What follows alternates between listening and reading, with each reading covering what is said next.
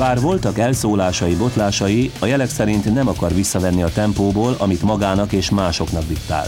Gyurcsány Ferenc miniszterelnök lesz az egyik vendég ma este. A sajtó hanyatló formáját emlegette már egy ideje, fásultnak, tompának látták.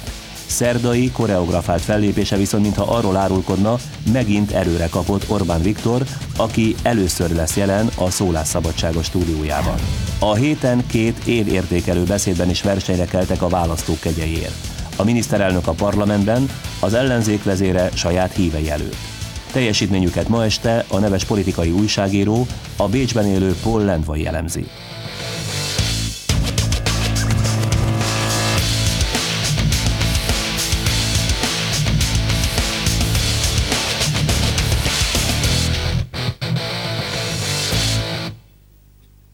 Jó estét kívánok, Friderikus Sándor vagyok. Két ember, két beszéd, két politika. Gyurcsány Ferenc és Orbán Viktor országértékelő, évértékelő beszédeinek elemzésére olyan nemzetközi hírű politikai újságírót kértünk fel, akit 1957 óta hívnak Lendvai Pál helyett, Paul Lendvainak. A forradalom után emigrált magyar zsurnalista, azóta vezet Bécsben rádió és tévéműsorokat, lapfőszerkesztő, illetve Közép-Európáról és másról szóló könyvek szerzője. Helyzeténél fogva tehát képes távolról nézni és közelről látni. Tehát kapcsoljuk Paul Lendvait. Lendvai úr, első benyomásra melyik beszéd tetszett jobban önnek, Gyurcsány Ferencé vagy Orbán Viktori, ha ugyan figyelemmel kísérte mindkét eseményt? Én végighallgattam mind a két beszédet, ha őszinte akarnék lenni, egyik sem tetszett igazán, de mind a kettő halatlanul érdekes volt, és egy bepillantást adott a magyar politikai életbe és a politikusok személyiségébe. A szaba... Parancs... Igen, mondja csak, parancsolj. Ha én azt mondanám, hogy Orbán Viktor egy fenomén, aki 15 éve fönt van, ugye, és nagyszerűen csinálta, győzött, vesztett, fiatal, energikus, nem elfásult, és itt két ország van tulajdonképpen, egy Orbán ország és a többiek. Az Orbán országban van egy vezér, egy vonal és egy kommunikációs központ. A két kérdező az adta a kérdéseket, de ő volt a főszereplő.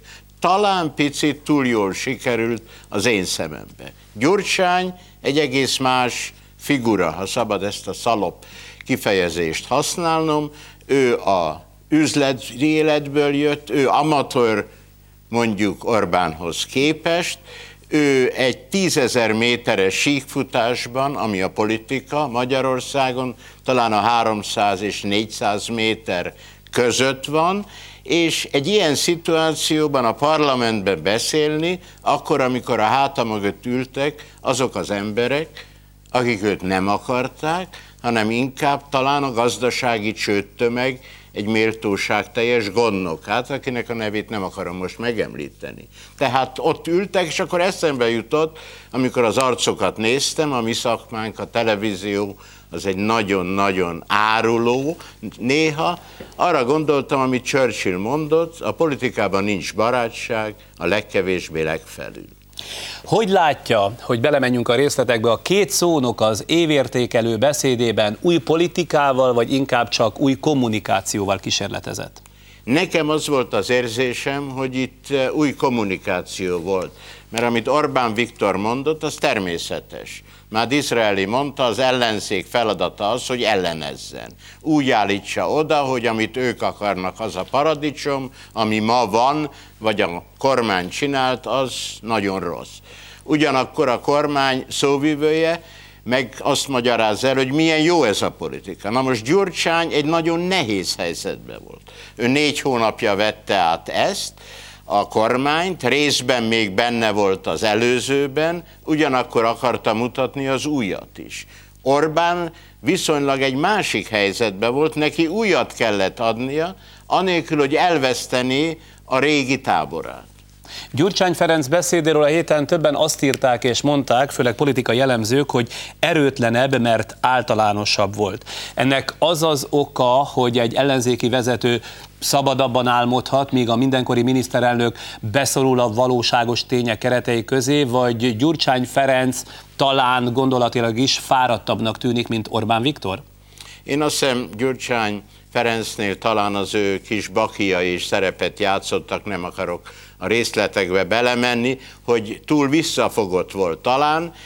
Érdekes módon az ember aztán... Most az elszólásaira gondol? Tehát ami korábban egyszer-kétszer ugye mostanában előfordultak, és ez visszáfogta az ő előadás módját? Nyilvánvalóan, hát sokkal jobb lett volna, hogyha ő is úgy beszél, mint Orbán Viktor, jegyzetekből, vagy előkészül, mint ahogy Amerikában szokták a választási konfrontációk előtt, és ez nyilván őt merevebbé tette, mint amilyen ő különben lett volna.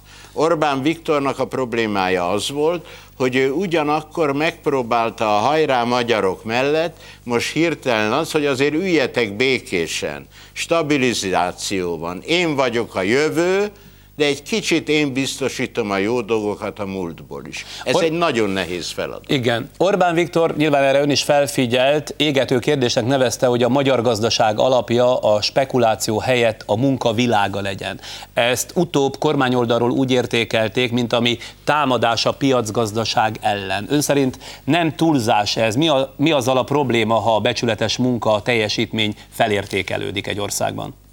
Én azt hiszem, hogy vannak ügyes, jó üzletemberek, gyárosok, kisiparosok, ha adót fizetnek, és vannak munkás emberek, paraszt emberek, akik sokat tesznek az ország gazdasági fölemelkedésért, ha dolgoznak, és én azt hiszem, hogy a kettő között a piacgazdaság az egyetlen kapcsolat. Ez az ország mások is próbáltak már más utakat, nincs más út. A piacgazdaság természetesen alapjába véve igazságtalan. Amerikában például 20 évvel ezelőtt a vezérigazgató és a munkás között 1,29 volt az arány. Most 1,8 és 10 ezer között. Ehhez képest ma itt még mindig több igazságosság van.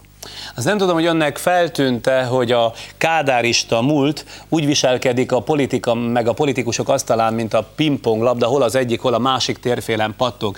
Míg ugye a miniszterelnök arról beszélt, hogy a Kádár rendszernek vége, a nosztalgiák veszélyesek, Orbán Viktor viszont beszédében legalábbis kifejezetten épített az elmúlt rendszer kisembereinek érzésére. Ön minek tulajdonítja ezt az éles váltást?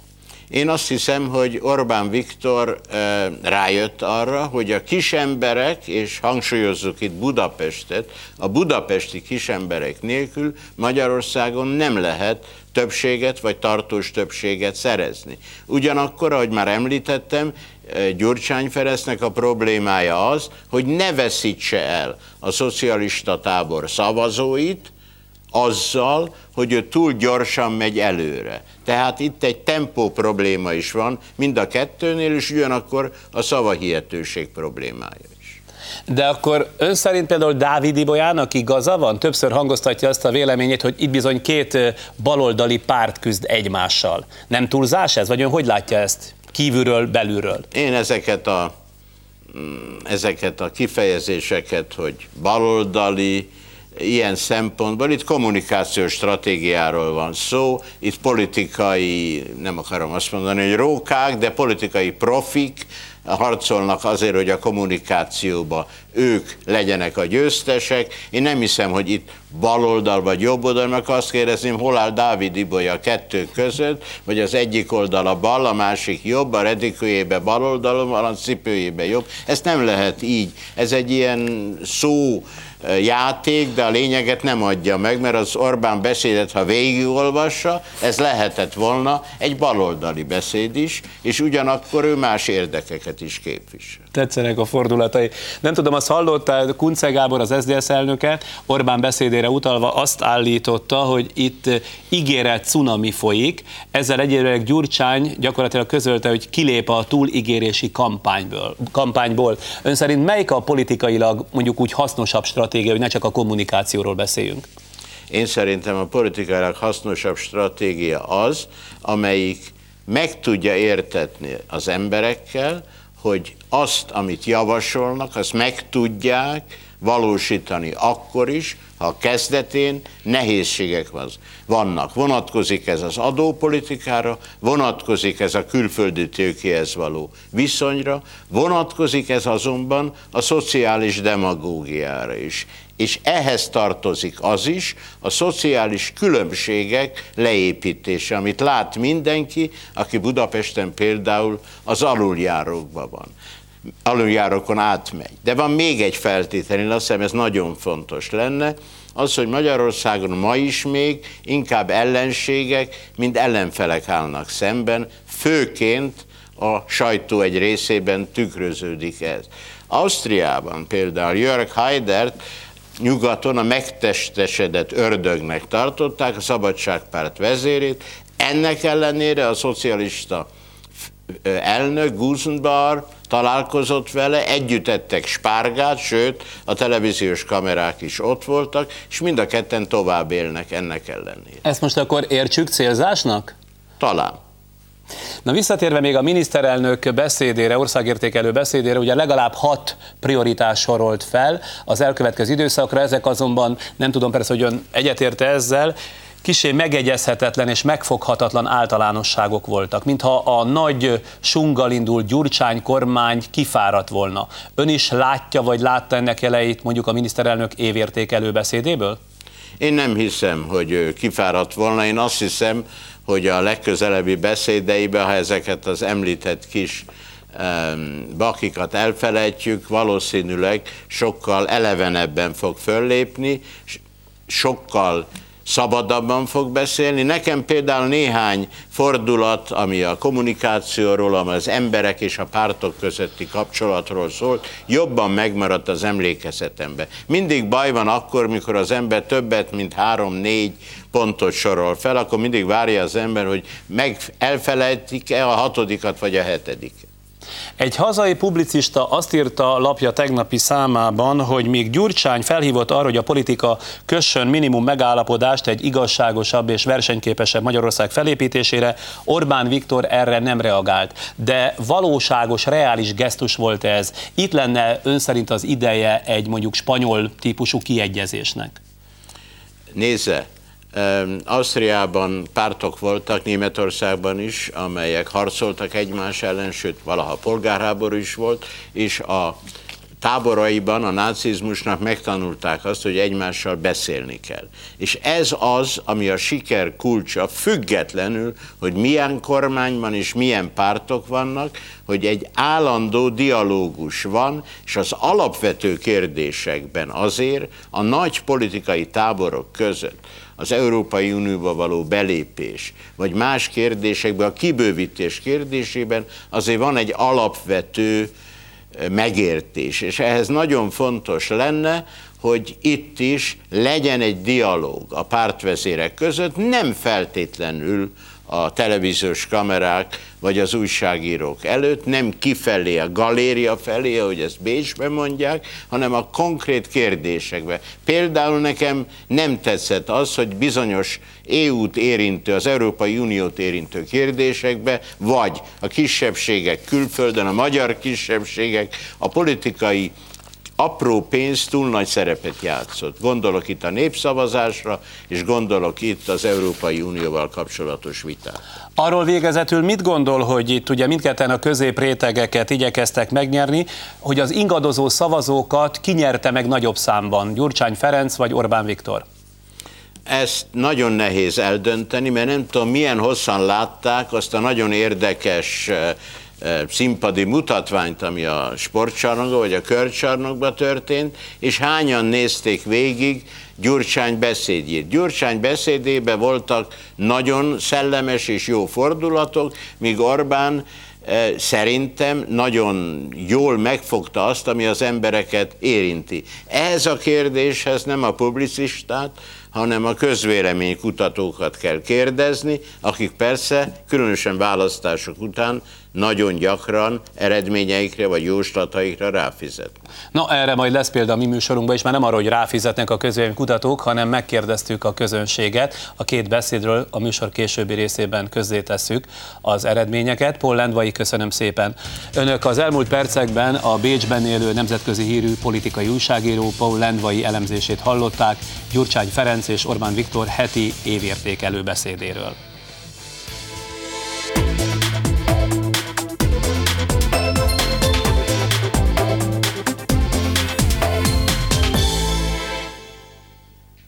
Hogy Orbán Viktor szerdai szereplése finálé volt vagy nyitány, az viszonyítás kérdése. Az utóbbi hetekben folytatott országjáró körútjához képest talán inkább az előbbi, de sokan úgy vélik, egy korán megkezdett kampány kezdete ez. Utólag nyilván okosabbak leszünk ez ügyben is. Most részleteket látnak és hallanak az ellenzék vezérének szerdai évértékeléséből, aztán itt lesz Orbán Viktor is. Talán nem érzik túlzásnak, ha azt mondom, hogy 2004 az a nagyotmondás éve volt. Kezdődött mindjárt az előző miniszterelnök nagyívű javaslatával, amely megrengette, vagy ha meg nem is rengette, de felrázta Európát. Versenyezzünk, induljunk egy demokratikus választáson úgy, hogy mindannyian egy listán nevezzük magunkat, tehát emlékeznek erre, és végződött ez az esztendő, mármint a 2004-es esztendő, egy másik bejelentéssel, amely legalább három hantaméter mértékegységet is megér, és úgy hangzott, hogy nagy a jólét, kedves barátaim. Igen, ide jutottunk az év végére. 2004-ben, ahogy jártam az országot, nem egyszer hallottam, hogy sokan úgy látják, hogy mintha talán az ország vezetői nem mindig tudnák pontosan, hogy hol vannak. 2004-ben hazánk egy olyan országgá vált, ahol egy millió olyan honfitársunk él, egy millió olyan honfitársunk él, aki a kifizeti a rezsijét, akkor 3400 forintnál kevesebb pénze marad havonta. És 3 millió olyan ember él Magyarországon, aki, ha egyfőre lebontjuk a keresetét, akkor azt tudjuk mondani, hogy koponyánként, fejenként havonta a minimálbér felénél, vagyis 23 ezer forintnál kevesebb összegből tartja fönn magát. Ez Magyarország. A kormányváltás óta 33 alkalommal emeltek adót, és valljuk be, ez még gombócból is sok. Kormányzati politikává vált, hogy szembeállítsák egymással a vidékieket és a városiakat, a hívőket és a nem hívőket, a határon belülieket és a határon kívülieket, a szegényeket és a gazdagokat. Sőt, éppen a védteleneket, a gyengéket és az ártatlanokat támadták a leghevesebben, emlékezzenek az idősödő nőket, a 40 évig üldözött egyházakat és a munkájukat tisztességesen végző köztisztviselőket fenyegették meg a leggyakrabban. Azt tudom erre mondani, hogy új kormány, új bátorság. Sakkozni boxolókkal, boxolni sakkozókkal szeretnek. Ez az új bátorság, kedves barátaim. Nos,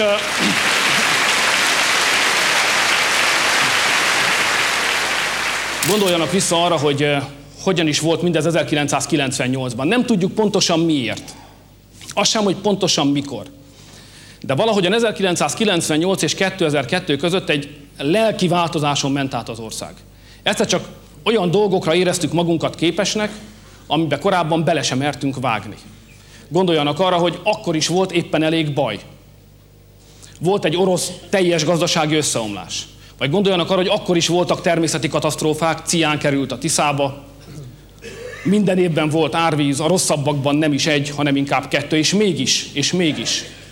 Fölépítettük a Mária Valéria hidat. Megépült a Nemzeti Színház. Kétszeresére emeltük a minimálbért. Elindítottuk az otthonteremtési támogatást. Létrehoztuk a diákhitelt.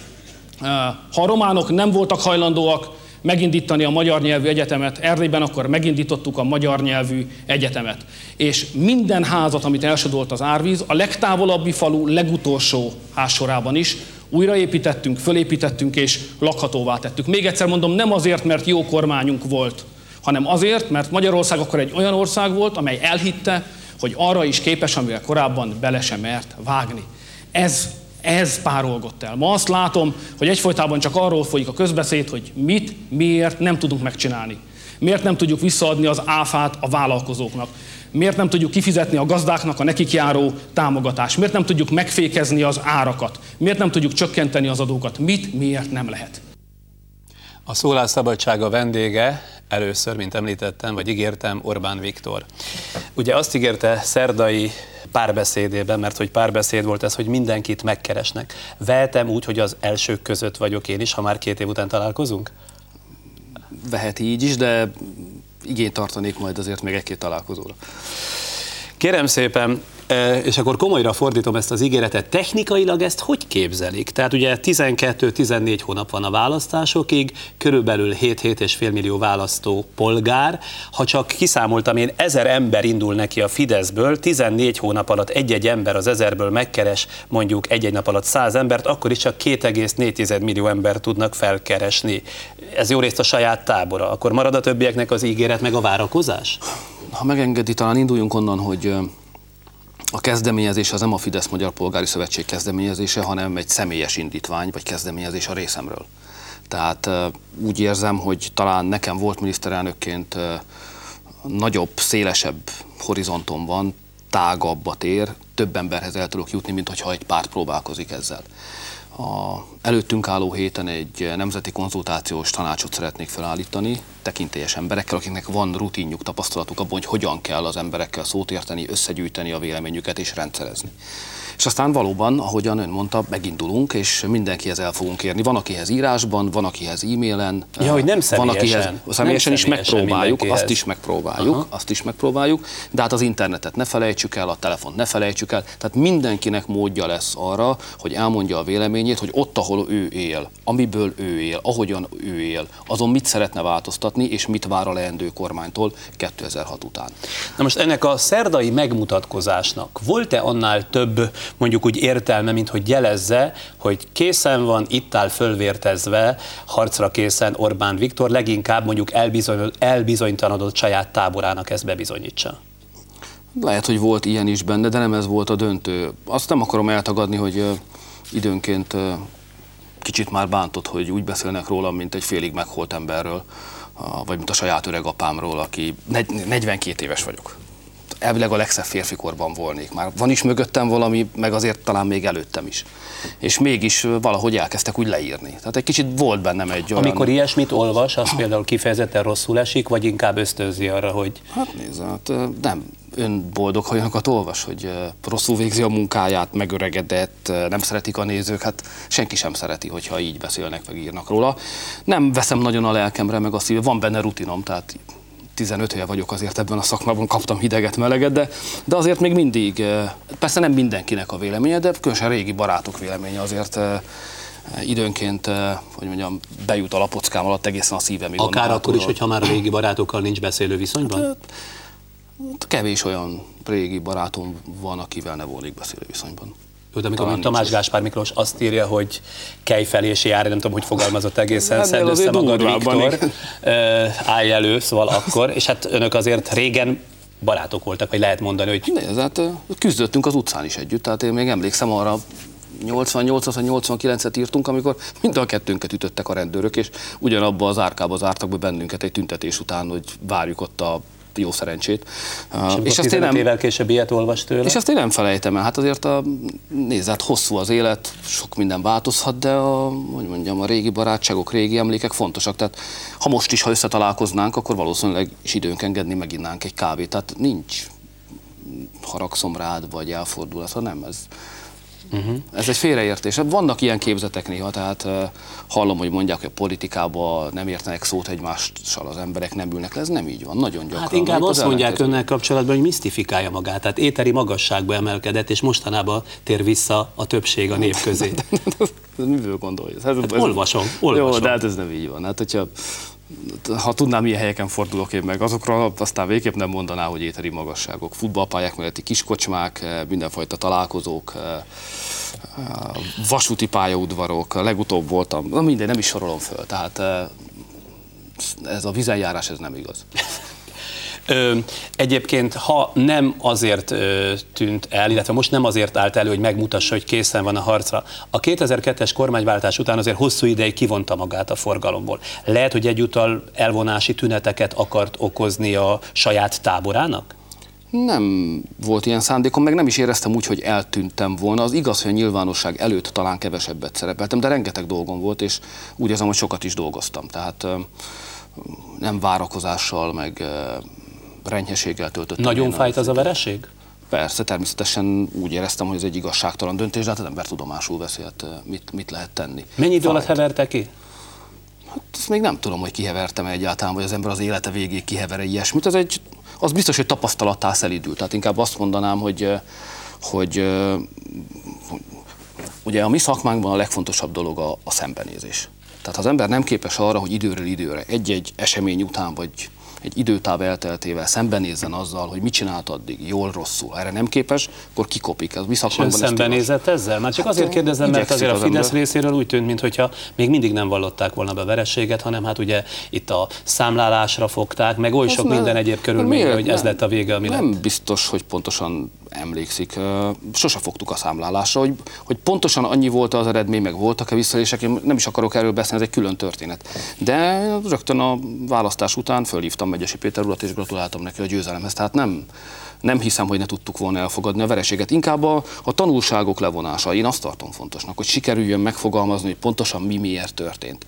És ezt nevezem szembenézésnek, amikor az ember eljut odáig, hogy megérti, hogy pontosan mi történt, és mit kell másképpen csinálni a jövőben. Na, ezt még majd belemegyünk, mert azért ez érdekel, és szerintem sokakat. Mire gondolt, hogy egy nagyot váltsak? Mire gondolt, amikor meglátta már széles körben politizálni Gyurcsány Ferencet?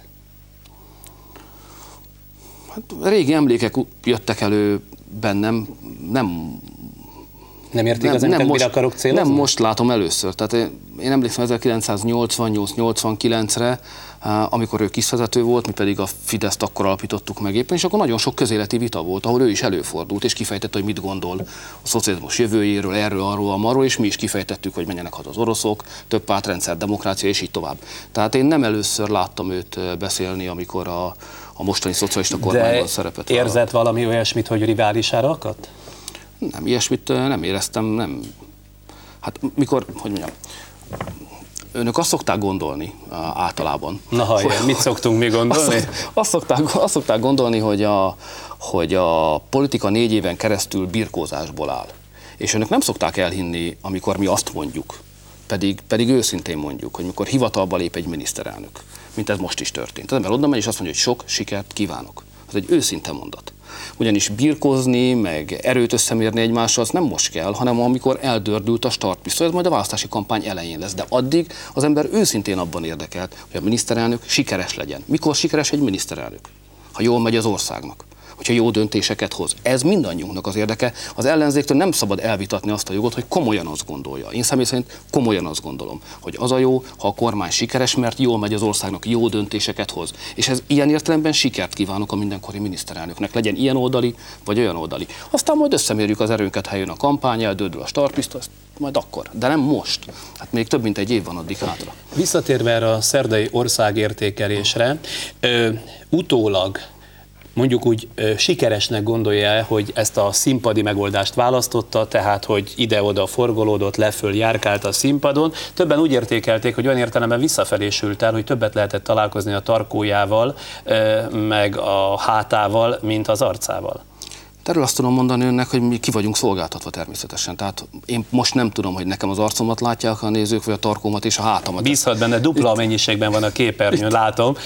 Az, az Kísérőképben is az ember arcával. belép a színpadra, vagy bejön a stúdióba, és onnantól kezdve többé nem ura annak a képnek, amit róla mutatnak a kamerák. Tehát én, én ehhez nem tudok hozzászólni. Nem, nem tudom, mit hanem láttak. a forgolódás, hogy egy kamera nem tudja követni. Hát Tehát egy nem, de, mondani valót.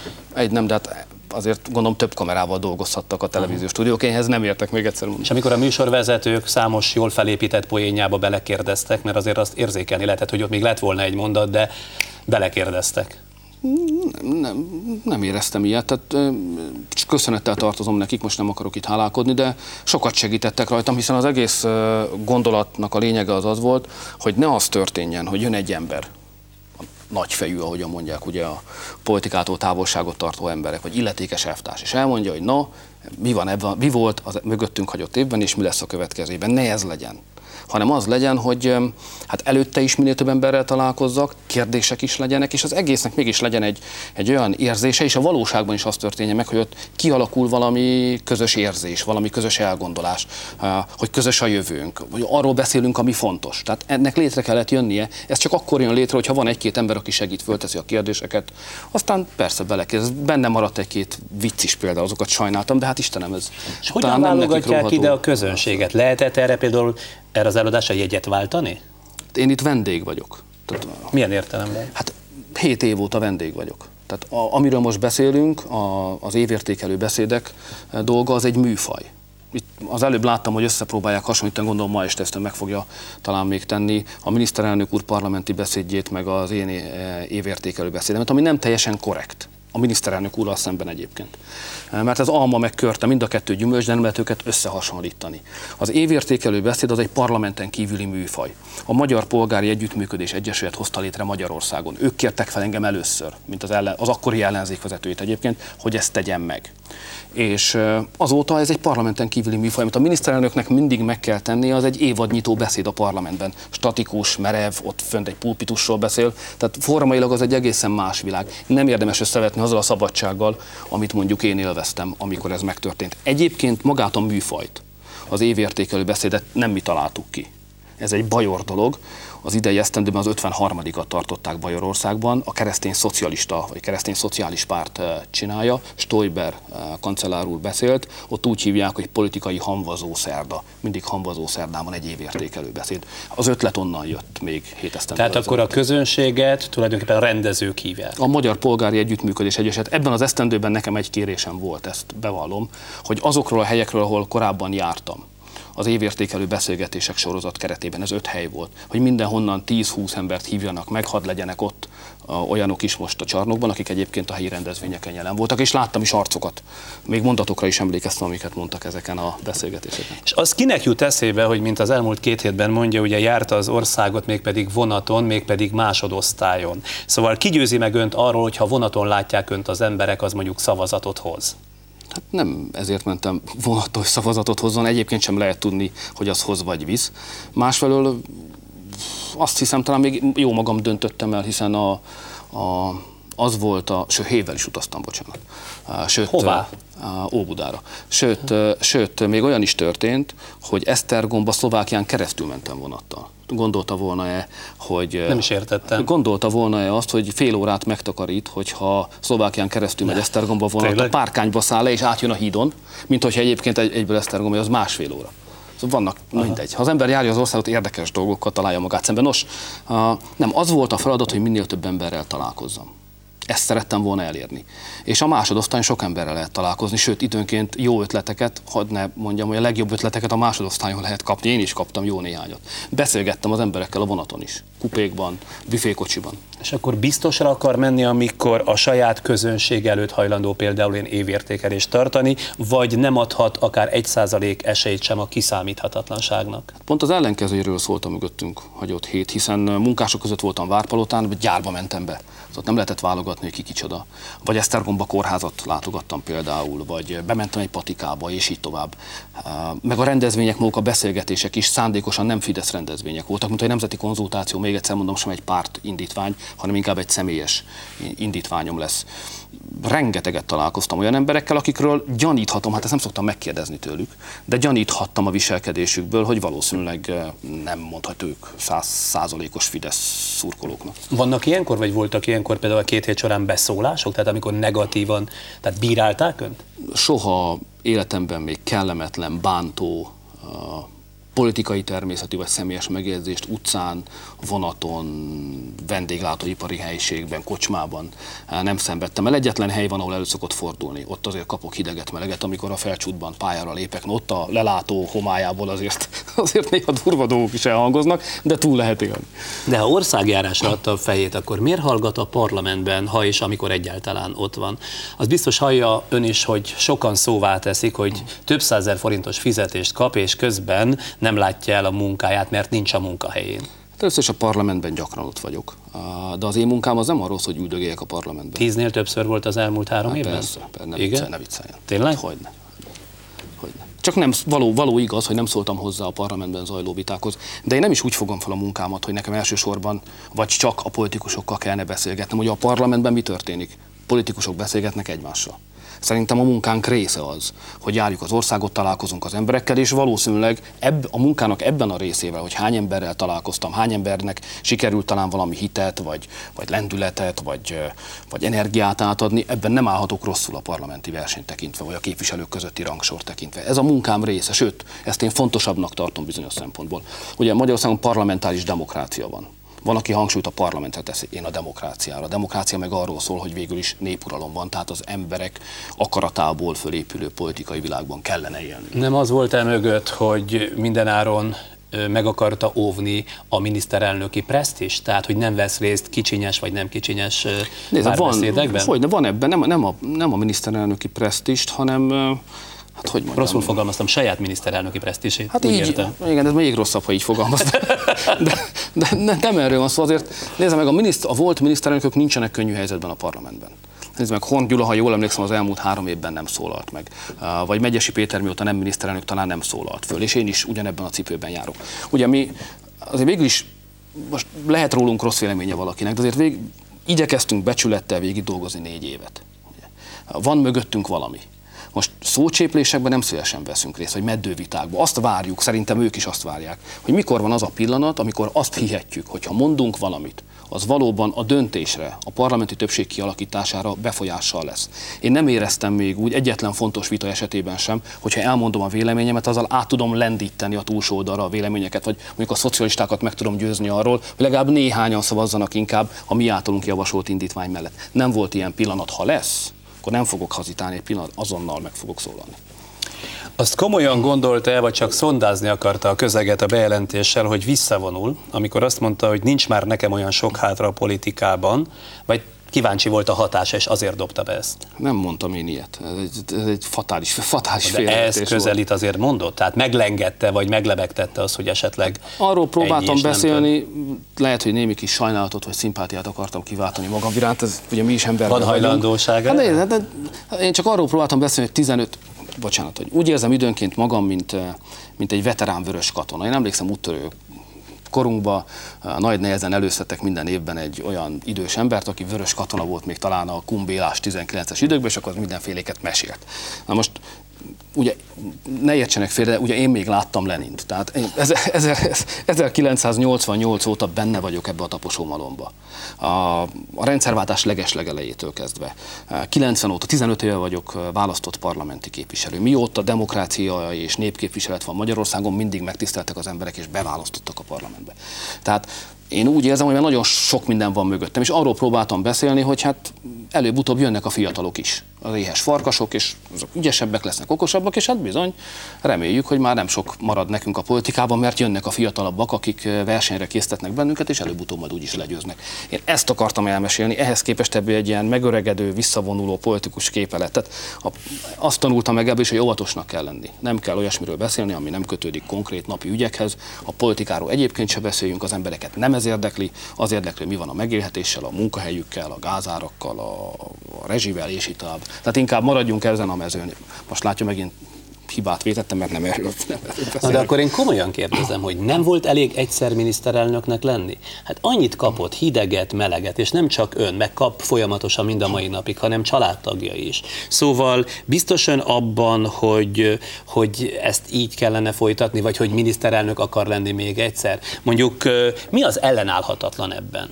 Nézze, először is, ha megengedi, kezdjük onnan, hogy az én esetemben teljesen mindegy, hogy miniszterelnök vagyok-e vagy sem, így is kapok hideget, meleget. Ellenzékben nekem az az érzésem van, persze az ember lehet, hogy túl az, de én úgy érzem, hogy én, én kapok a legtöbbet a mai magyar politikában, dacára annak egyébként nem vagyok miniszterelnök. És ez nem most kezdődött. Én emlékszem 1989-ben, amikor a hősök terén azt mondtuk, hogy ideje, hogy a rossz csapatok hazamenjenek, akkor én onnantól kezdve szinte a mai napig egyfolytában egy pergőtűzben élek. Tehát én nem azt látom, hogy akkor támadnak a miniszterelnöki lehetőség csillan meg előttem, hanem egyfolytában támadnak, és amíg a közéletben leszek, mindig támadni is fognak. És én ezzel számot vetettem. Azért ez nem így volt a kezdetek. De ez Ön 80 Tudja azt a pontot, amikortól kezdve mondjuk elveszítette az egyik felét? 89-től kezdve már voltak ilyesmik, és aztán 1993-90-ben pedig nagyon megsűrűsödtek, de szerintem nem érdekli a nézőket elnézést, hogy belevágtam ebbe, ez a saját magunk története, nem pedig az országé, vagy csak bizonyos metszetben az. Amikor kiderült, hogy mi az MSZP-SZDSZ koalícióban nem veszünk részt 1994-ben, hanem azt a fel- feladatot vállaljuk, hogy a polgári nemzeti érzelmű közönségét, eh, közösségét Magyarországnak újjá fogjuk szervezni, eh, mondjuk úgy, hogy az MDF által itt hagyott romokon, eh, onnantól kezdve nagyon élessé váltak a támadások, de ha megengedi, visszatérnék ez a miniszterelnökséghez. Ez az az igazság, hogy eh, úgy érzem, hogy, hogy én ehhez értek. Tehát azt gondolom, hogy ez egy szakma ugyanis, hogy hogyan kell megszervezni egy ország életét. Hogy kell úgy megszervezni, hogy a nemzetközi színpadon tekintélyt sugározzunk és elismerést kapjon az ország. Hogyan kell úgy megszervezni egy ország életét, hogy az emberek boldoguljanak, hogy mondjuk egy biztonságos élet legyen, vagy mondjuk emberségesebbek legyenek a kapcsolatok. Hogyan lehet alacsonyabb adók szerint működni, hogyan lehet a családokat büntető elemeket kivenni a mindennapi életből és a jogrendszerből.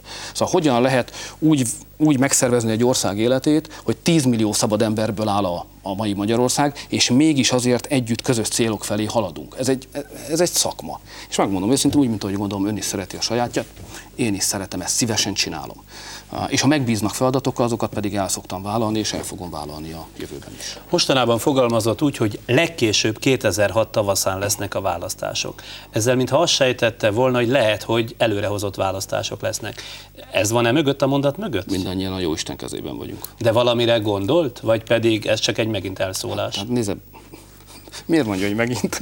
De bocsánat, csak a, hogy nem jól fogalmaz, mint az előbb mondta azzal kapcsolatban, hogy okot adott arra, hogy feltételezzék, hogy visszavonult. Nos, ezzel a, kapcsolatban mondtam a megintet. A, a, ugye Magyarország egy furcsa helyzetben van, ilyen még nem volt. Magyarország ahhoz szokott hozzá, hogy az emberek megválasztanak egy kormányt, egy miniszterelnököt és egy programot és az négy éven keresztül zajlik. Aztán véleményt mondanak róla. Általában negatívat, és elcsapják őket, mint ahogy bennünket is pihenőre küldtek eh, három évvel ezelőtt. Most olyasmi van, hogy elvesztette a bizalmat egy kormány, egy miniszterelnök és egy program. Ugye már nem is beszélünk arról, hogy volt egyszer egy jóléti rendszerváltás nevű program, pedig az emberek erre szavaztak. Ma az ellenkező irányba haladunk. Volt egy Megyesi Péter nevű miniszterelnök, ma már nem tudjuk pontosan, hol foglal helyet a politikai életben. Tehát eh, nem tudjuk, mit hoz az élet. Sokkal bizonytalanabb lett Magyarországon a közélet, mint korábban volt. Korábban biztosan tudtuk, hogy mindenki le fogja tölteni, vagy nagy valószínűséggel azt a négy esztendőt, amit a bizalom formájában az emberek megszavaztak. Én ma csak annyit akarok mondani, hogy semmit nem lehet biztosra venni, és ezért nekünk, fogalmazunk úgy, hogy a polgári erőknek Magyarországon az a dolguk, hogyha holnap úgy alakulna a helyzet, hogy azt mondják az emberek, végig az ellenzéket azért tartjuk, hogyha javítani kell az ország helyzetén, akkor készen álljon. Tehát én, én úgy élem a mindennapjaimat, hogy nekünk készen kell állni arra, hogyha bármilyen okból azt mondják holnap reggel, no barátom, akkor csináljátok, de jobban, mint eddig, meg jobban, mint ezek, akkor oda kell állni, és nekünk jobban Hadd kell fogjam a szaván, hogyha ez beállna, mondjuk március 1-től visszaszereznék a kormányzást az első héten, de csak az első héten, mihez kezdene? Hosszú ám egy hét. Ha csak 12 órával számolom, egy miniszterelnök esetében a minimum napi munkaidő, ugye 6x12, a vasárnapot vegyük ki, ugye az akkor is 70-72 óra. Az a sokat lehet tenni. Először is minden olyan csatornát... 7 x 2, 14, van az 84 6, 6, 6, csak 6 nap. Ja, egy szabad nap van? Vasárnap, az a foci, vasárnap, vagy a család? Az a vasárnap, az vasárnap. A, az legfontosabb dolog, hogy azokat a csatornákat, ahol most elfolyik a pénz, azokat, azokat el kell rekeszteni, be kell dugaszolni. A második dolog az az, hogy vissza kell állítani a magyar gazdaság jövőjébe, lendületébe, erejébe vetett hitet. Először is magunkban, újra bíznunk kell abban, hogy a magyar gazdaság megint megindul, aztán a külföldi befektetőkben, aztán pedig a szélesebb európai közvéleményben. Vissza kellene adni rögtön az áfát amit nem adtak vissza a vállalkozóknak január 1-én. Itt vannak a gazdák, holnap már a parlament előtt tüntetnek, ki kell fizetni a gazdáknak azt, ami nekik jár, és aztán elő kell venni a nemzeti petíció 5 pontját, 1 millió 300 ezer ember aláírta, és utána azokat egyenként meg kell próbálni megvalósítani. Nagyjából ezzel Ez lenne az, az első héten? Igen, ez nagyjából ki is tenni azt a 71 néhány órát. Visszatérve 2002-re, nyilván ön is hallott és olvasott arra, hogy 2002-ben sokan azért fordultak el öntől vagy önöktől, mert féltek, azaz elég gyakran kellett átélni a túl durva kormányzást. Gondolkodott-e azon, hogy mit éreztek az emberek, vagy miért érezték az emberek ezt ebben az országban? Ez bennünket oda vezet, hogy 2002-ben uh, miért döntöttek úgy, ahogy döntöttek, ugye? Talán ez a két kérdés. Igen, illetve miért élték át a félelmet sokan? Nézd, én sokat gondolkodtam ezen, és én arra jutottam végül is, hogy szerintem nem tőlünk féltek az emberek hanem sokkal inkább a változásoktól. És ha innen nézem azt a négy évet, 1998 és 2002 közötti időszakról beszélünk, akkor valóban mi sok mindent megváltoztattunk. És persze az ember a változástól tart. Mondok egy, ha megenged egy példát, hogy emlékszem, milyen riadalmat váltott ki először az, amikor bejelentettük, hogy a családi pótlékot ezentúl azok a családok, ahol iskoláskorú gyermek van, csak akkor kapják meg, ha a gyerek jár iskolába. Nem küldik a gyereket iskolába, nem kapják meg. Ebből egy félelem alakult, egy fölhorkanás, pedig ez egy teljesen helyén való dolog. És ott vontam le azt a következtetést, hogy, eh, hogy talán túl sok energiát fordítottunk arra, hogy változtassunk, hogy előre menjünk, hogy, eh, hogy meggyőzzünk embereket dolgokról. Hát és pusztán féltek a változástól? Én azt gondolom. Az, és azért mi nagyon sokat változtattunk. Azt ne felejts el, hogy azért, ha, ha, ha az ízére gondol a 98 és 2002 közötti időszaknak, ami lehet, hogy például önnek vagy másoknak eh, nem a kedvenc íze, azt én elfogadom. De ha az ízére gondol, akkor azt talán elfogadhatja, hogy biztosan más időszak volt, mint korábban 20 évre viszonylag bármi ebben az országban. Tehát valóban egy másik világ kezdődött kibomlani, vagy kezdett épülni akkor. Lelkileg is más alapokon nyugodott, a, a, az öntudata is más volt, és az intézkedések is bizony. És nagyon sok ember, aki úgy érezte, hogy a demokrácia egyébként neki nem lehetőséget hozott, hanem inkább félelmet, vagy, vagy mondjam, hátrább sorolta őt, beszűkültek az élet lehetőségei, bizonytalanságot hozott, 90-től kezdődően azoknak elegük volt 98-ban is a változásokból is, és bizony félelemként élhették meg gyakran azt, amit mi egyébként nem annak szántunk, vagy nem megijeszteni akartuk őket. Ez a tanulság szerintem. Tehát amikor szembenézek ezzel az időszakkal, azt tudom mondani, hogy túl sok energiát fordítottunk a meggyőzésre, és túl kevés időt és energiát a, a meghallgatásra vagy a megértésre. És ezt kell majd másképpen csinálni a, a jövőben is az a meggyőződésem. Kevesebb erőt a meggyőzése és több figyelmet, több megértést, több meghallgatást. Ha 2006-ban elveszíteni a választást, akkor mihez kezdene? Vannak-e alternatív éles stratégiái? Állásra gondol? Mihez kezdene, igen. Uh, hát nézze, állás kínálatai mindig vannak, tehát 2002 után is voltak, de mint mondottam, én szeretem a szakmámat, én ehhez konyítok, hát nem kell mindig az első sorban állni, ha az ember egyébként szereti azt, amit csinál. Hát hogy mondjam, azt, hogy megpróbáljon politikában maradna? Hát nézd, hát nem is, én nem politikának nevezném, azt, ha megengedi, nem tudom szabad ilyet mondani, anélkül, hogy fejemre vonnék valami tüzet. Én bizonyos értelemben túl vagyok a politikán. Amit én próbálok tenni, az, az nem politika. Az, az, én úgy gondolom, hogy több annál. Itt van ez a nemzeti konzultáció. Ugye a régi politikában arról van szó, hogy az e- politikusok értsenek egymással szót. Az előbb Paul Endvai urat láttam itt a képen, ő is erről beszélt. Persze, az fontos. De amire most szükség van, az nem ez. Most arra van szükség, hogy új kapcsolat jöjjön létre a politika világa meg az emberek között. Ez több annál, fölötte van, ha úgy tetszik.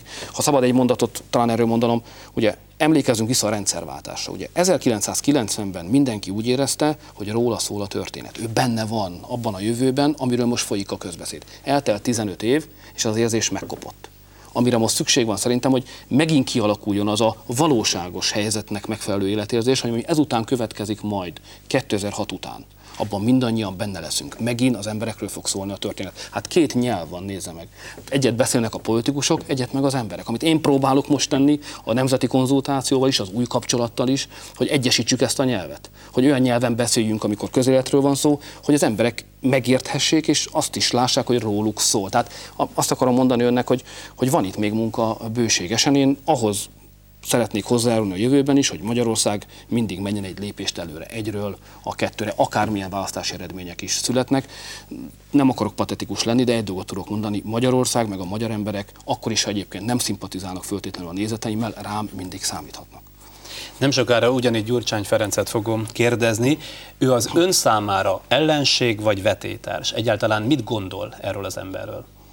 Hát nézze, ellenségnek semmiképpen nem tekinteném, és ellenfélnek is korai még. Várjuk ki a végét. Várjuk meg, amíg elkezdődik a választási kampány, és akkor majd ellenfeleknek minősíthetjük egymást. Addig, megismétlem még egyszer, azt kívánom, hogy ha minden, az ország minden sarkába eljutó szavak után most már következzenek tettek. Amikor először hallottam is ez volt a, a gondolatom, hogy, hogy, hogy fegyelmeztem magam.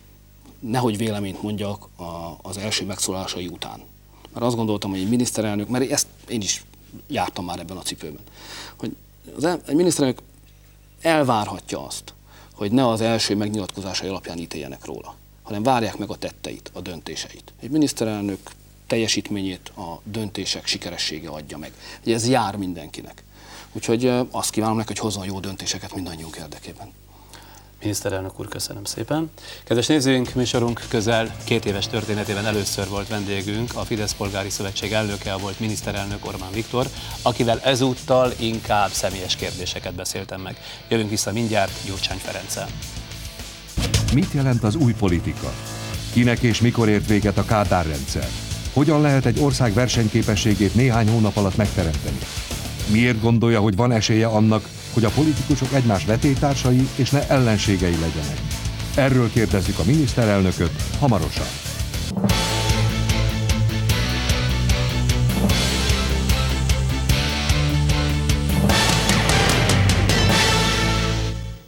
Folytatjuk a műsort. A heti két országértékelő, évértékelő beszéd fogadtatásáról szerkesztőségünk megkérdezte az önök véleményét is. Négy kérdést tettek fel a Sonda Ipsos kérdező biztosai 400 embernek. Reprezentatív felmérésünket Babarci Eszter ismerteti és elemzi.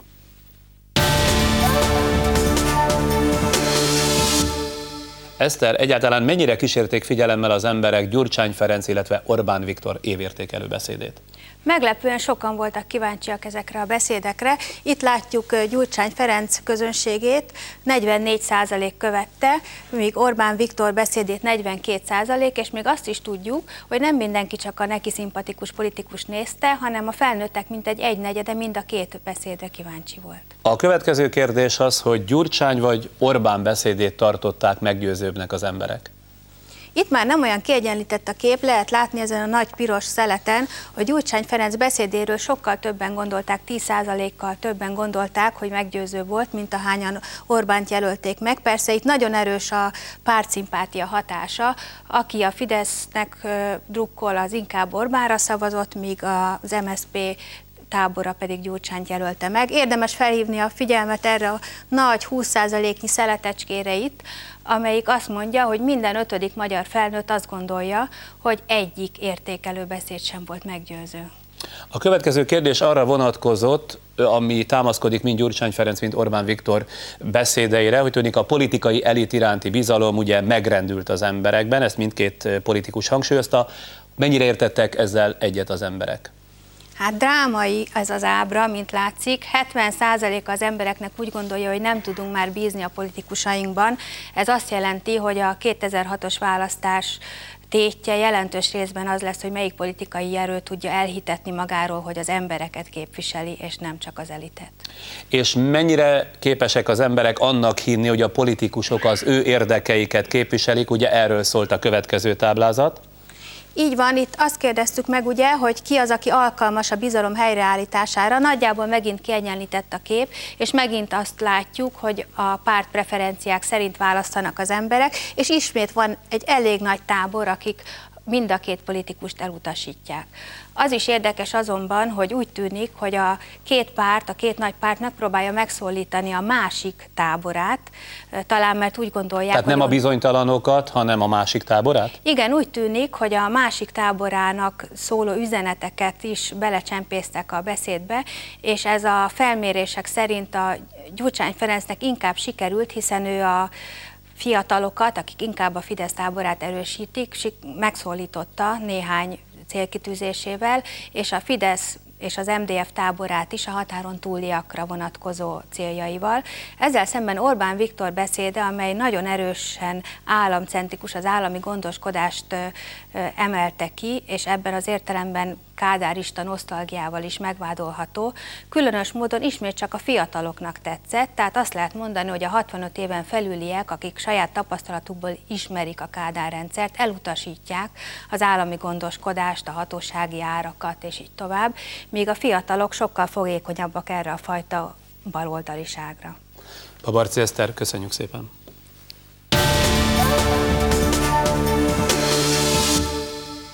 Tehát így látják önök a két év értékelés, bár hozzáteszem, mindig más közvéleménykutató intézetet bízunk meg a szondázással, hogy még e tekintetben is kiegyensúlyozottak legyünk. A műsor első részében tehát Orbán Viktorral beszélgettem, most mindjárt jön Gyurcsány Ferenc, a politikai kommunikáció egyeduralma helyett valóságos politizálás, kölcsönös lejáratás helyett verseny és vetélkedés, a túligérési kampányok helyett összefogás egy igazságosabb, versenyképesebb Magyarország felépítésére, javaslatok új prioritásokra. Nagy vonalakban ezek a témák uralták a miniszterelnök hétfői parlamenti országértékelő beszédét, amely több elemző szerint is szürkére sikeredett. Részletek jönnek Gyurcsány Ferenc beszédéből. Engem a hely és az idő is arra int, hogy elsőként azt vegyem számba, miben hiszünk, mi közösen. Mert ugye, hölgyeim és uraim, az itt ülők egyikesen vonja kétségbe, hogy valamennyien hazafiak, demokraták és európaiak vagyunk. Igen, mi valamennyien. Sokat töprengtem, és hosszasan mérlegeltem, hogy kimondjam-e, de kimondom, hogy azt gondolom, hogy Magyarország, a magyar politika az elmúlt több mint fél évtizedben rossz útra tévedt. A rendszerváltás nagyszerű, felemelő eszményei elhalványultak, bepiszkolódtak. A nemzeti és politikai közösség megosztottá vált. A politikai küzdelem az emberek többségének szemében kétes értékű, felelőtlen, hatalmi jászmává silányult, az okos közéleti vitát, mintha felváltotta volna a kommunikációs gügyögés. A politikát lassan leváltja a politikai kommunikáció. A politikai rivális tisztelete helyébe a sértő személyeskedés lépett, a kritikát felváltotta a rágalom, az elemzést a propaganda. A riválisból ellenség lett, a szövetségesből csatlós. Azt mondtuk, hogy növeljük a jövedelmeket, a nyugdíjakat, igazságosabbá tesszük a család és lakástámogatást, új munkahelyeket teremtünk. Az eredmények biztatóak és tanulságosak. Ma az átlagos jövedelmekért 24%-kal, az átlagos nyugdíjakért 20%-kal többet vásárolhatunk, mint 2002 elején. A nettó keresetek ebben az időszakban 70-ről 102 ezer forintra növekedtek. A nyugdíjak 43 ezer forintról átlagosan 63 ezer forintra. Ezt kár vitatni. Aki nem hiszi, járjon utána. A családtámogatás igazságosabb lett. A mindenkit elérő családi pótlék összege közel 40%-kal, vásárló ereje 17%-kal magasabb, mint három éve. Egy kétgyermekes család a 13.400 forint családi pótlékot visz haza a 13. havi családi pótlékkal együtt. Ugyanez a szám három évvel ezelőtt 3000 forinttal kevesebb, sőt 4000 forinttal kevesebb, 9400 forint volt. Tudom, hogy még több kellene. És ez a mai politika egyik legnagyobb ellentmondása. Rengeteget tettünk, mégsem jutottunk el elég messzire. Ez a legékesebb bizonyítéka annak, hogy az eddig folytatott politika változatlanul nem folytatható.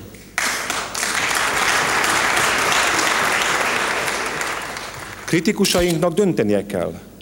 Felelősen dönteni, mert a gazdaságról szóló beszédben a felelősség tekintetében nincs különbség ellenzék és kormány között. Dönteniük kell tehát önöknek is, hogy a politika mozgatórugója a hangulat és indulatkeltés, vagy a felelősségvállalás. Én döntöttem. Megfontolt lépésekkel a gazdasági növekedés fenntartását, a jövedelmek ehhez igazított emelését, az egyensúly fokozatos, de határozott megteremtését támogatom. Mértéktartással, de elszántam. Elszántan és felelősséggel.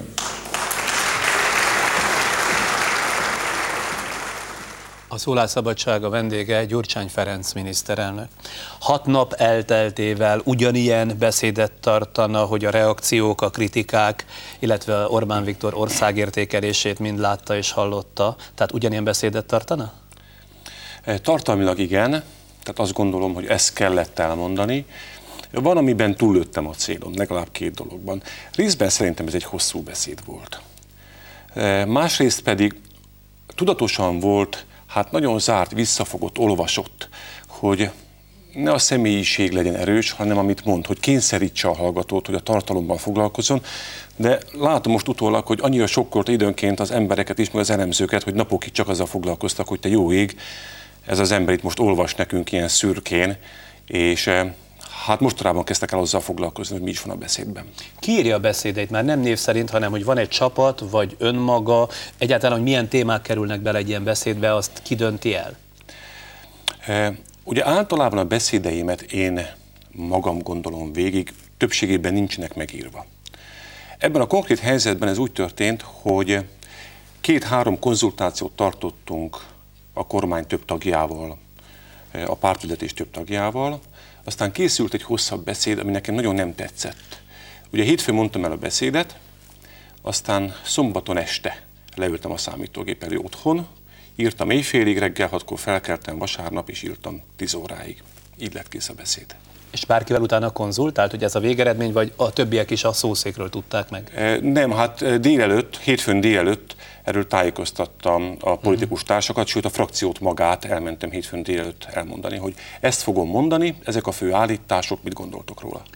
Ö, így utóbb ön szerint ki volt a jobb, vagy kinek a beszéde volt jobb, Orbáné vagy az öné? Hát attól függ, melyik felét nézzük. Azt gondolom, hogy a, a dolog tartalmát, politikáját illetően, hogy mit akarunk csinálni az országgal, azt hiszem, hogy az én beszédem szól a jövőről, Orbán elnök úré pedig egy konzerválni akart múltról, ahova nincsen út. Ha az előadásmódot tekintjük, akkor mind a kettő váratlan helyzetet teremtett. Én azzal leptem meg szinte mindenkit, úgy látom, hogy magamat is, hogy hát meglehetősen e, e, szárazra, szürkére sikerült ez a felolvasás. Eh, Orbán elnök úr eh, előadásmódja az rendkívül impulzív volt, egy igazi showműsort láthattunk. És akkor ilyenkor megnézi, tehát kíváncsi mondjuk a politikai riválisára, végignézte azt a másfél órát? Éppen Moszkvában voltam, eh, és otthonról kaptam telefont, hogy milyen a beszéd. Ki mondja ilyenkor a felesége, vagy a munkatársai? Nem, ebben a konkrét esetben, hogy ne legyen semmi rejtve, Gál Zoltán hívott fel, már túl voltunk a beszéden, ez volt az első értékelése is eh, Gázolinak, hogy egy nagyon jó előadás mögött egy nagyon vitatható politika van. Érdemes vele foglalkozni. Aztán fényképeket láttam róla az újságban, és hát most csak ezeket a bevágásokat, amiket önnél mhm. láthattam. Az egyik napilap tegnapi számának egyik írásában az áll, hogy miközben nagy várakozás kísért, hogy Gyurcsány Ferenc első ízben hogyan méri össze magát Orbán Viktorral, azzal a kérdéssel is szembesülnünk kell, hogy idézem még mindig a lapot, dumálni tud-e vagy kormányozni is. Na most a Duma kormány kifejezést ugye eddig csak a jobb oldalon írták le, most, hogy balról is ez a kifejezés van leírva, nem találja ezt jelzésértékűnek. De egyáltalán nem. Én azt, azt hiszem, hogy nagyon sokáig komoly zavart okozott elsősorban az ellenzéknek, hogy mit is kezdjen ezzel az új kormányjal, mit kezdjen az új kormányfővel, mit, mit kezdjen azzal az offenzívával, amit én politikai offenzívának tekintek. Nézze, erre született az a válasz, hogy mondjuk azt, hogy csak dumál a fiú, és akkor ez így rendben lesz. Én meg azt mondom, hogy vegyük sorra, miket tettünk az elmúlt fél évben. Van-e egyetlen egy olyan jelentős kezdeményezés szavakban, amelyből később nem lett tett? Ha ez igaz lenne, hogy volt ilyen, akkor igaza lenne a kritikusaimnak. De ez nem igaz. Szeptemberben azzal kezdtük, hogy két kulcsossá tettük a személyi jövedelemadó rendszert, eltöröltük a középső kulcsot, sokkal több pénzt hagytunk ott a középjövedelműeknek a zsebében és a kasszájában. Ez egy jó dolog volt. De nem kell túl sokat foglalkoznunk nekünk ezekkel a vádakkal, meg kell hallgatni, és meg kell gondolni, igazuk van, vagy nincs. Ebben az esetben azt hiszem, hogy nincsen igazuk. Nagyon sok mindent tettünk egészen mondjuk a fészekrakó programig, ők meg zavarban voltak sokáig. A zavar most elmúlni látszik verbálisan, a beszéd szintjén, hát a politikában úgy látom, hogy még mindig inkább visszafelé kacsingatnak. A tekintetben, hogy ön nagyon sokat szerepel, tehát ugye már vicc is van arról, hogy minden szembejövő ipari kamerának ön nyilatkozik gyakorlatilag, térfigyelő rendszerekben még nem lehetett látni, nem tudom, hallotta ezt, szóval, hogy nem kellene visszább fogni a magát, hogy talán több dolog szóljon a politikáról, mint a politikai kommunikációról. Kezdjük egy picit messzebbről. Nem akarom vitatni, hogy a magyar baloldal, vagy mind a két kormánypárt tavaly nyáron, hát nem volt könnyű helyzetben nagyon sokak számára úgy tűnt, hogy, hogy eltűnt a politikai lendület.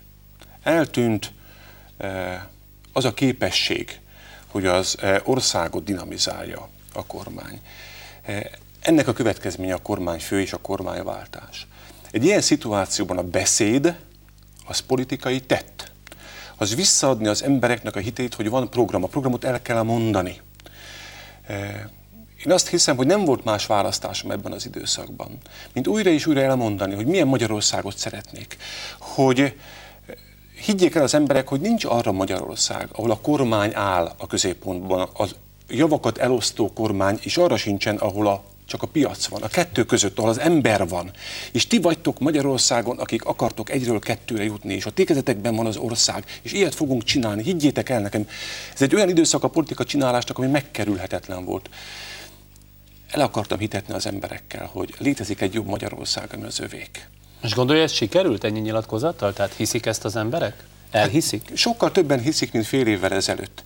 Eh, nézze, nem én fogom megváltoztatni Magyarországot. Nagy különbség a jobb oldal és én közöttem, hogy ők azt gondolják, hogy ők változtatják meg, meg Magyarországot, és a kormányok. Én nem ezt gondolom. Nagy különbség a liberálisok és én közöttem, hogy ők úgy gondolják, hogy a piac változtatja meg Magyarországot. Én nem gondolom ezt így.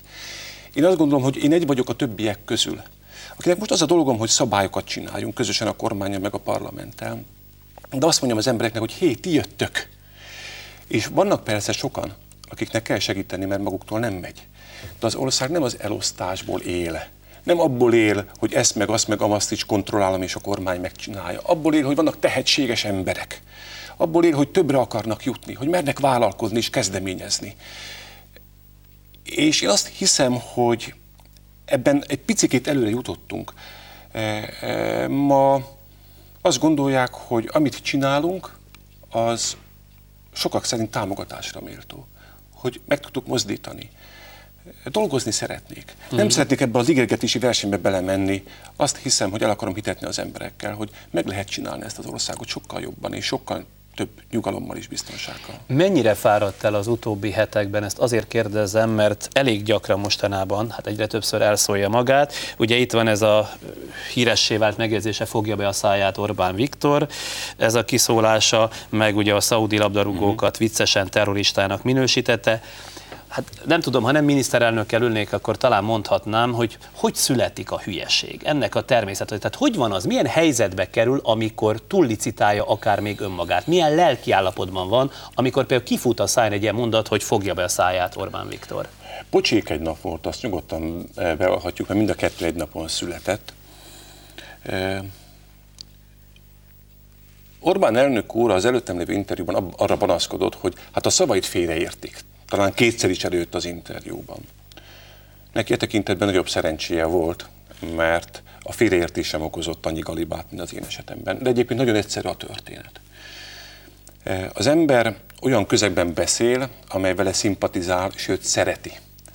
És látja, hogy lelkesen hallgatják a mondani valóját, mond egy hosszú mondatot, majd a végén dekoncentráltan, nem odafigyelve, talán azért is, hogy kiszolgálja a hallgatóknak a vágyát.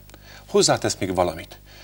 Rossz esetben, ebben az esetben mind a két alkalommal így történt, rá sem jövök a kimondás pillanatában, hogy te úristen, itt nagy butaságot mondtam, de szerintem egyetlen egy megoldás van. Ilyenkor azt kell mondani, hogy elnézést. Eh, hát ez nem volt jó, és menni kell tovább. Ön egyébként szellemes ember, úgy gondolja? Tehát biztosan kezeli mondjuk az irónia fegyverét? Eh, nem, egészen biztosan nem kezelem, biztosan. Azt hiszem, hogy eh, hát nem vagyok egy önmagába zárká, zárkózó savanyú pofa, de meg kellett tanulnom, hogy ha az irónia az a televízión keresztül jön át, vagy a rádión keresztül jön át, és különösen, hogy elválasztható mondjuk a poén az előtte levő kettő mondattól, elválasztható a gesztus, a mimika a szövegtől, akkor ez egy teljesen más műfaj. Sokat a dolgok. Sokat ütöm meg a bokámat emiatt. Én szenvedek ettől, tehát ha ezt látom, akkor naponkra tönkretesz az életemet. Te jó Isten, hát mit csináltál már megint? Le kell vonni ennek a tanulságait. Hogy a Lehet, közszereplő az másként kell, hogy fogalmazzon, mint a magánszereplő. Lehet például ebből a kis szaudi tréfából több, mint amire a fejlemények utalnak, hogy ugye konzultációra hazahívták a szaudi nagykövetet? Amit tenni kellett a, a diplomácia szabályai szerint, hogy a legelső kérdésre, ami ezzel kapcsolatban szembe jött, azt mondtam, hogy ha félreérthető volt a szándék és annak megfogalmazása, ha ez bárkit bántott, akkor elnézést kérek. Ez azt gondolom, hogy rendjén való, ez kötelesség annak, aki itt félreértést okoz, eh, de több talán nem szükséges.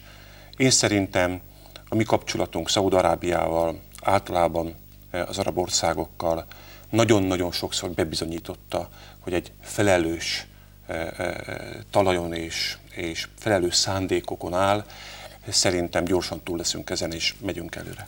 Na de nem kínos önnek azt hallani mondjuk a rádió híradásából, hogy hihetetlen dolgokkal állnak elő kollégái, most például ugye azzal, hogy Szili Katalin az országgyűlés elnöke azért nem utazik holnap Szaudarábiába, mert szavaznia kell a parlamentben, miközben hát ez nagyon nehezen hihető. Hát nem tudom, hogy mindig pontos-e vagy hihető-e a magyarázat, azt mm, fel tudom tételezni, bár nem beszéltem a házelnök asszonynal, hogy maga is úgy gondolta, hogy sokkal jobb, hogyha egy ilyen időszakban nem adunk okot eh, esetleg bármilyen fajta más értelmezésre, mint ami egyébként van. De hát Most ez már a politikai... Ezt nem értettem. Eh, lehet ebben óvatosan viselkedni ilyen szituációban. Tehát a pusztán, hát az óvatos, inkább ne pusztán az óvatosság diktálhatta azt a házelnök asszonynak, hogy ne, vagy ne úgy utazzon, de ez a politikai kommunikáció is azt gondolom, hogy ebben persze mindig és mindenki követhet el pontatlanságot. Nincs okom egyébként De feltételezni. ő mondta le az utat, nem, nem ugye, onnan? Ennél sokkal kevesebbet mondtam. Azt mondtam, hogy nincs okom feltételezni, hogy nem az történik, amit mond, de nem lehet kizárni azt sem, hogy esetleg pusztán óvatosságból nagyobb távolságot tart. Valami másra érve, látja a realitását, amiről Orbán Viktorral az imént beszéltük, az előrehozott választásoknak? Hát semmilyen nyomát is jelét nem látom ennek. Én egy nagyon stabil kormánykoalíciót látok. Magyarországon mikor van előrehozott választás? Akkor, hogyha a kormány elveszíti parlamentben a többségét. Én ennek az elmúlt több mint kettő évben és az elmúlt hetekben semmilyen nyomát nem láttam, sőt úgy látom, hogy egy önbizalmában, politikájában, jövőre vonatkozó várakozásaiban megerősödött parlamenti többség van, ami arra készül, hogy a következő több mint egy évben az fogja az embereknek bizonyítani, hogy megy előre a dolog, eh, hogy olyan program mentén haladunk, ami érdemes a támogatásra, tehát bizakodóan tekint 2006-ra. Azt gondolnám, hogy ez a politikai elbizonytalanításnak egy újabb picike kis eszköze, de ezt el lehet nézni az, ellen, az ellenzéknek, ennél időnként durvábban is politizálnak. Annak ellenére ezt gondolja, hogy a választások előtt egy évvel kormányopozíciói jogső kiegyensúlyozottak, hogy ugye többfelől szorongatják Brüsszel, a sokadik intőt adja az egyensúlyromlás miatt, az ellenzék sokalja, többszörösen sokalja az eladósodást, pártja pedig a baloldali értékek határozott képviseletét követeli, vagy határozottabb képviseletét. Tehát ilyen pengeilen jár Nincs ebben benne a zuhanás lehetősége? Ezekben a megjegyzésekben mindig az a fontos, hogy az ember végig gondolja, hogy no, ebből mi az, amit muszáj magunkra venni, mi következik ebből, merre kell tovább haladni. Én úgy látom, hogy a magyar gazdaság nagyon erős. Úgy látom, hogy a magyar gazdaság az megy a maga alapvetően jó útján. Hogy lehet ekkor a különbség az ön vagy az önök véleménye, meg az ellenzék véleménye? Ott pedig valóságos válságról beszél. De hát menjünk, menjünk azért akkor részenként végig. Növekszik ez a gazdaság mintegy 4% kal Növekszik ez a gazdaság. Növekednek a jövedelmek? Növekednek. Alacsony az infláció? Alacsony az infláció. Van egy problémánk. Többet költünk még mindig 100 forint helyett, amit összeszedünk a közösbe, az önpénzéből, aki adózik, meg a nézők pénzéből, ehhez elköltünk 104-105 forintot. Ez egy figyelmeztető jel. Éppen ezért nem lehet azt tenni, amit én úgy látom, hogy eh, az ellenzék követel tőlünk, hogy csökkentsük egyidejűleg az adókat, de növeljük a kiadásokat. Aki ezt mondja, az egy szerintem buta és felelőtlen politikát akar csinálni, vagy csináltatni a kormányjal. Ez egy olyan dolog, amire figyelni kell. De én nekem semmi szándékom sem adott növelni, és semmi szándékom megnyitválni a szociális kiadásokat, hanem szépen lassan menni az egyensúlyi pálya felé. Ez az egy dolog. Nem tudom, hogy használtam-e már valahol azt a példát, hogy amikor az ember időnként benéz egy repülőgép e, e, pilótája előtt ott lévő műszerfalrót, elképesztően sok műszer van. Olyan, mint a gazdaságban. Nagyon sok mutató és jelző van. Azok közül egy, egyetlen egy. Az egyensúlyra vonatkozó, az nagy figyelmet érdemel.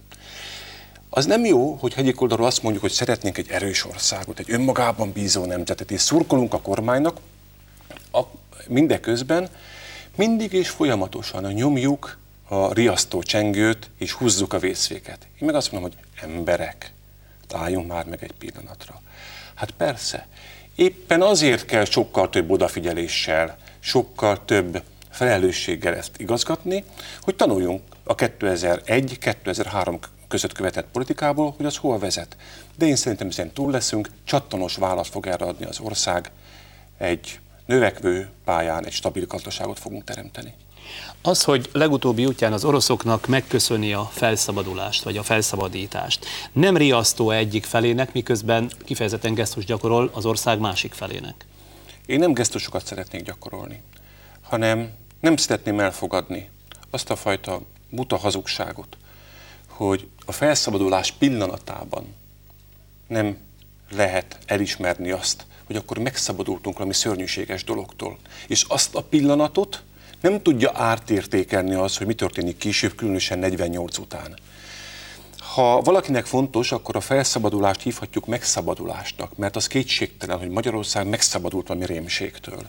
És tudja, ha stratégiai partner nekünk Oroszország, én szerintem Magyarországnak stratégiai partner Oroszország, akkor ahogyan nekünk rendkívül fontos, hogy 56 dolgában úgy nyilatkozott Putyin elnök úr, nem lehetett neki könnyű, akkor Magyarországnak az orosz identitás fontos részét képező, és én szerintem igaz állítást. Ki kell mondania még akkor is, hogyha kapcsolódik nagyon sokfajta kritika az azt követő időszakhoz. Meghalt 20 millió orosz ember azért, hogy a fasizmus eltűnjön, és hogy Magyarországról is eltűnjön. És én emiatt meghajtom a fejemet, mert csak így lehet együttműködni egy országgal, hogy nem vitatom el az ő érdemeit. Ha meg van történelmi vitánk, hogy mi történt később, azt már nem kell megvívni, mert azt mondta Putyin elnök úr, hogy tudom, mi történt 56-ban, és olyan nem fog előfordulni. Ha ő ezt ki tudja mondani, akkor én miért nem tudom kimondani, tessék nekem elmondani. Hmm. Orbán Viktortól is megkérdeztem, fordítva öntől is megkérdezem, hogy ön számára Orbán Viktor mit jelent? Vetétársat vagy ellenséget? Mit gondol róla?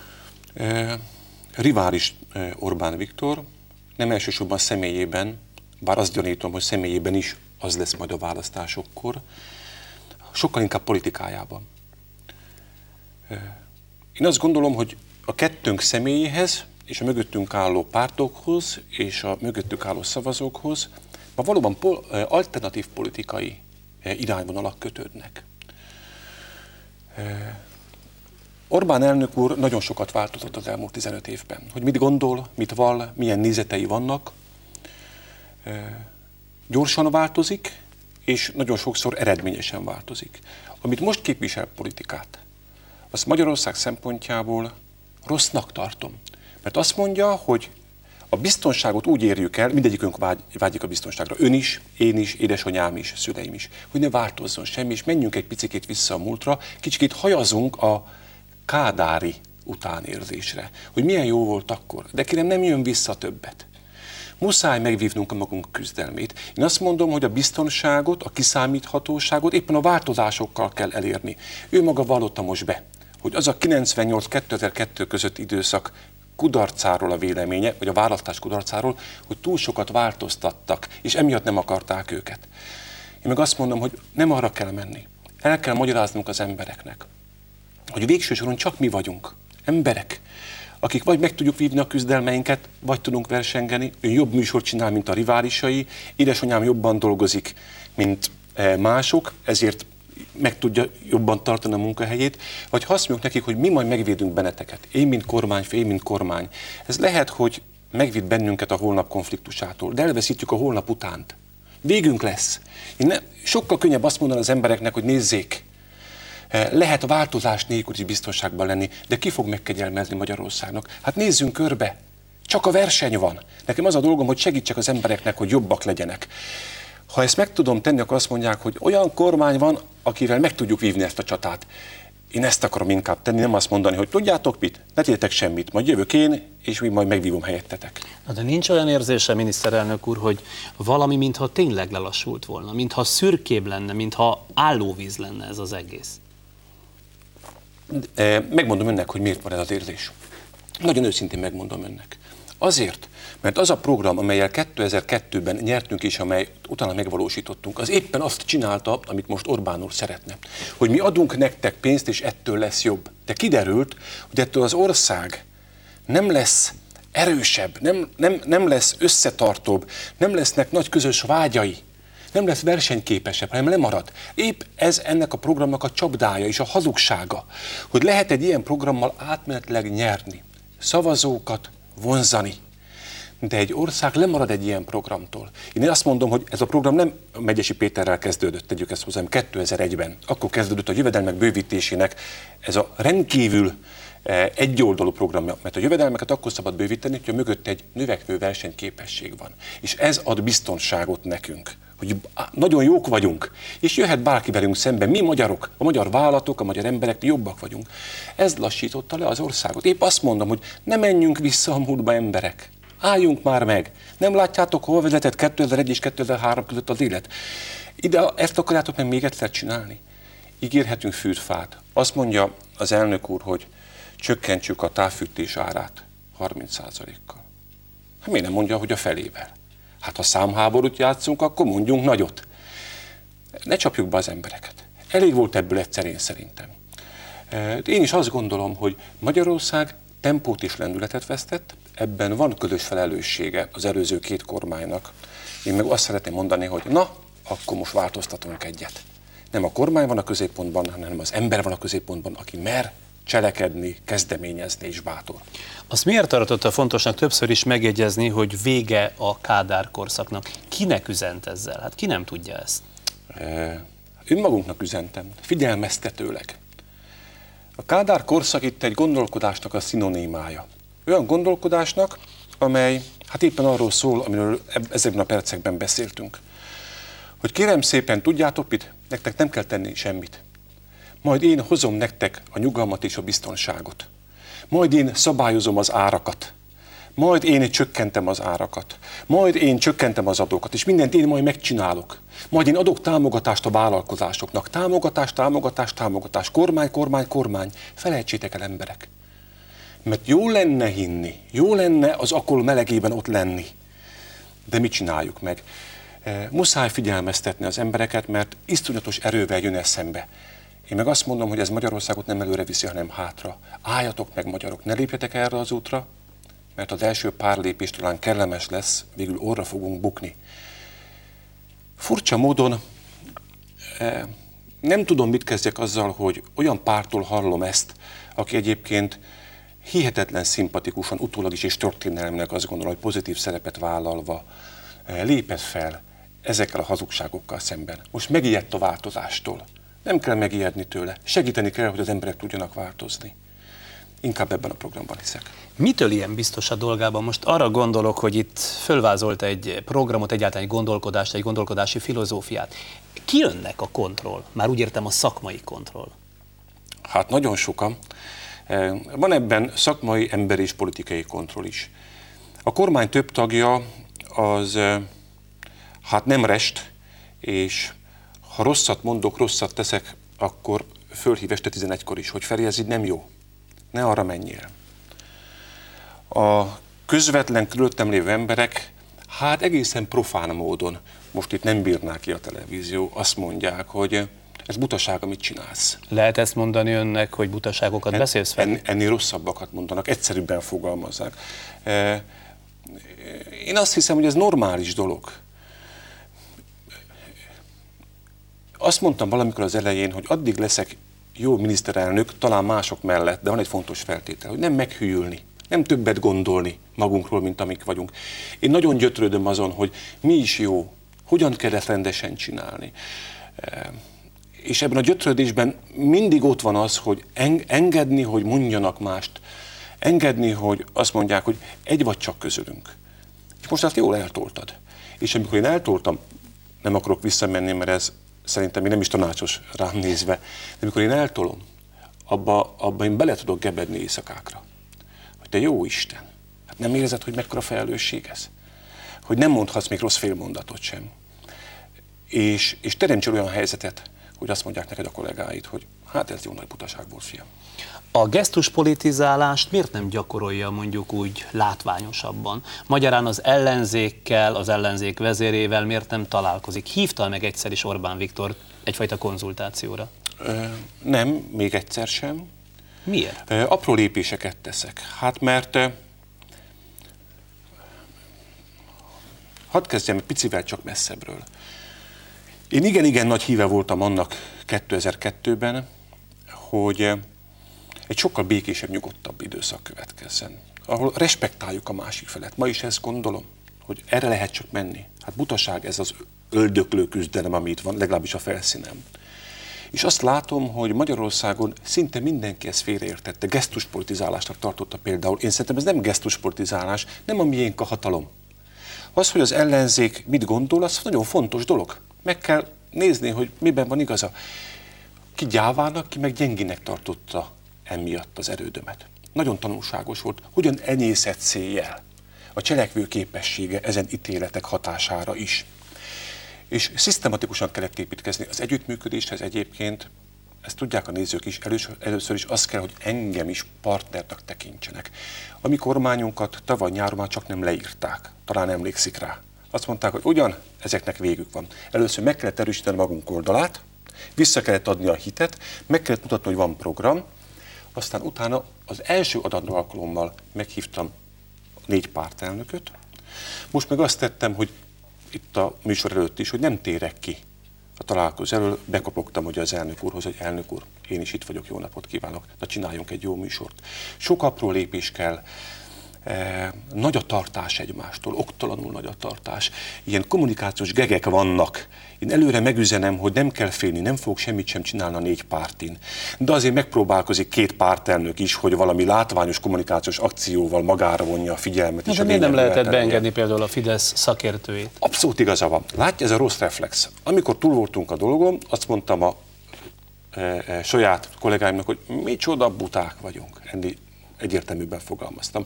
Úgy viselkedtünk, hogyan akarták, hogy viselkedjünk. Mi is a rossz reflexeknek vagyunk a fogja. Azt kellett volna mondani, hogy hát persze, hányan vannak? Öten? Na, öt széket hozzanak még oda a második sorba, aztán hívjanak még kettőt. Így van. Tehát annyira rosszak már a reflexeink, hogy még én is, aki ebben azt hiszem, hogy tényleg más szeretnék, fölülök egy ilyen csapdának, mert ez egy csapda volt, Hát azt kellett, úgy, így kellett reagálnunk, ezt várták el tőlünk, amilyen szerencsétlenül viselkedtünk, bel is léptünk ebbe a csapdába. Szóval azt mondja, hogy egy éven belül lesz ez még másként is? Nem rosszak a kilátások, én úgy látom. Az országnak ebből elege van. Minden erről tanúskodik. Az ország azt üzeni nekünk és mondja, hogy hagyjátok ezt már abba. Hát nem értitek? Nekünk nem, nem ilyen politikusok kellenek. Tessék sokkal több megbecsüléssel és, és tisztelettel és méltányossággal egymással, egymásról beszélni. Én Én azt hiszem, hogy én erre személyben alkalmas vagyok, és fogok ebből az irányba lépéseket tenni, hogy úgy érezze az ország, hogy végül is nem arról szól, hogy X-nek, Y-nak vagy Z-nek hívják a miniszterelnököt, hanem hogy ezek képesek együtt is cselekedni. Miniszterelnök úr, köszönöm szépen. Köszönöm szépen. Magyarország miniszterelnökét Gyurcsány Ferencet hallották az évértékelő beszéd apropóján szintén személyes dolgokról és gondolatokról.